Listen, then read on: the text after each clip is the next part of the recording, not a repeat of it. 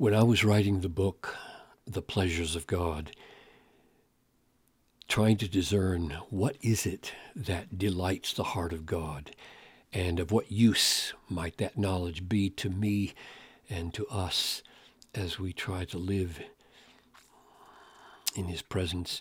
This passage, Psalm 147, verses 10 and 11, became very, very precious to me. Father, I pray that as we discern what pleases your heart, what gives you pleasure, we will find that it's, it's the best news in the world for us, people who are weak and sinful and don't feel like we can measure up to your high standards. Thank you for what's in this text. Show it to us, I pray. Prepare our hearts for it. In Jesus' name, amen. His delight, God's delight, is not in the strength of the horse, nor his pleasure in the legs of a man, but the Lord takes pleasure in those who fear him, in those who hope in his steadfast love. So first we see a negative, not in the strength of the horse, nor in the legs of a man. And then we see a positive. But he takes pleasure in those who fear him, those who hope in his steadfast love. It's always helpful to see these not but clauses in the Bible. They're everywhere. And drawing out the implications of the contrast is always enriching to our souls. So let's focus first on the, on the positive here. The Lord takes pleasure in those who fear him, in those who hope in his steadfast love. And the first thing that we see here is how jarring this is. At least to me it is. When I think that uh, God is pleased by those who fear him. God is pleased by those who hope in him. Fearing and hoping don't easily fit together in my emotional framework. If I fear someone, I don't hope in him. I hope in somebody else to save me from him. Ordinarily, fear in our life is something that makes us run away not makes us run to. And hope is something that makes us run to love, not run away. So the, the big question that we face here is how these two can go together before we even see how the negative fits in. And I just want to mention here that when you discover tensions like this uh, in the Bible, don't don't blow them off. Don't run away. Don't gloss over them. Get ready for exciting discovery. I picture two, two trees or two bushes or whatever growing, and the two bushes or trees look very different and almost contrary to each other. And yet, if you go down deep enough, you find a common root. And when you find that common root, you make a discovery that is so useful for life. So, my approach here when I discover a tension like this is basically to get out my concordance, either the computer concordance or a paper concordance, where it lists all the uses of the words of the Bible and where they're found in the Bible, and I start looking them up.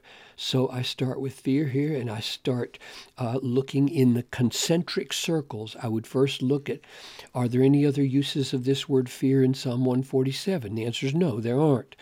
Then I start looking in the in the rest of the Psalms, and then I start looking outside in other writings, and then prophets and so on, just to see is there something that will help me understand the nature of the fear of God and the nature of hoping in God that would show me how these two can fit so so well together? And I find things like 1 Psalm 25, 14, the friendship of the Lord is for those who fear him, and he makes known to them his covenant. What a wonderful thing. I get God's friendship, and I'm in the covenant if I fear him. And then I see 34, 7, the angel of the Lord encamps, encamps around those who fear him, and he delivers them. So I get deliverance, and I get God camping with me if I fear him. And uh, Psalm 103, 11, for as high as the heavens are above the earth. So great is his steadfast love towards those who fear him. So I get I get God's love, and that love is as high as the heavens. And I say, well, I, my conception of the fear of God has got to get adjusted here, doesn't it? Because I'm, I, I start with the reflex reaction that the fear of the Lord is being afraid of the Lord, and being afraid of the Lord would seem to exclude everything we just saw. And so I need to make some kind of adjustment here on the basis of texts because it sounds like the fear of the Lord is just totally wonderfully positive. It's just benefit, benefit, benefit that would all cause emotions to rise in my heart that, that are the opposite of, of fear. But then I bump into a text like this. Isaiah 8:12 Do not call conspiracy all that this people calls conspiracy. Do not fear what they fear do not be in dread of what they're in dread of, but the Lord of hosts. Him you shall honor as holy. Let him be your fear. Let him be your dread. I say, oh my goodness. So don't let the enemies be your dread. Let God be your dread. And I realize my initial effort to solve the problem was a little too quick. And I have to somehow stir in the fact that other places in the Bible portray the fear of the Lord as actually containing what it ordinarily contains, namely being afraid or dreading. But then, then you get this. If you make the Lord your dread, he will become a sanctuary. if you dread him, if you dread him, you don't have to dread him. if you dread him, he will be safe. He will be a safe place, a sanctuary. Now, when you find something like that in the Bible, you just scratch your head, but you don't. You don't walk away. You say, "Okay, this is rich. There is something here I need to see." And here's here's my attempt at uh, seeing what is here. When it says, Let the Lord be your dread, and he'll be a sanctuary, it's like when my son Karsten uh, was told by a friend to run out uh, and get something in the car, and there was this big dog in the house, as tall as my son Karsten was at the time, about six years old. And uh, as he ran to the car, the dog growled and ran up behind him. It was terrifying.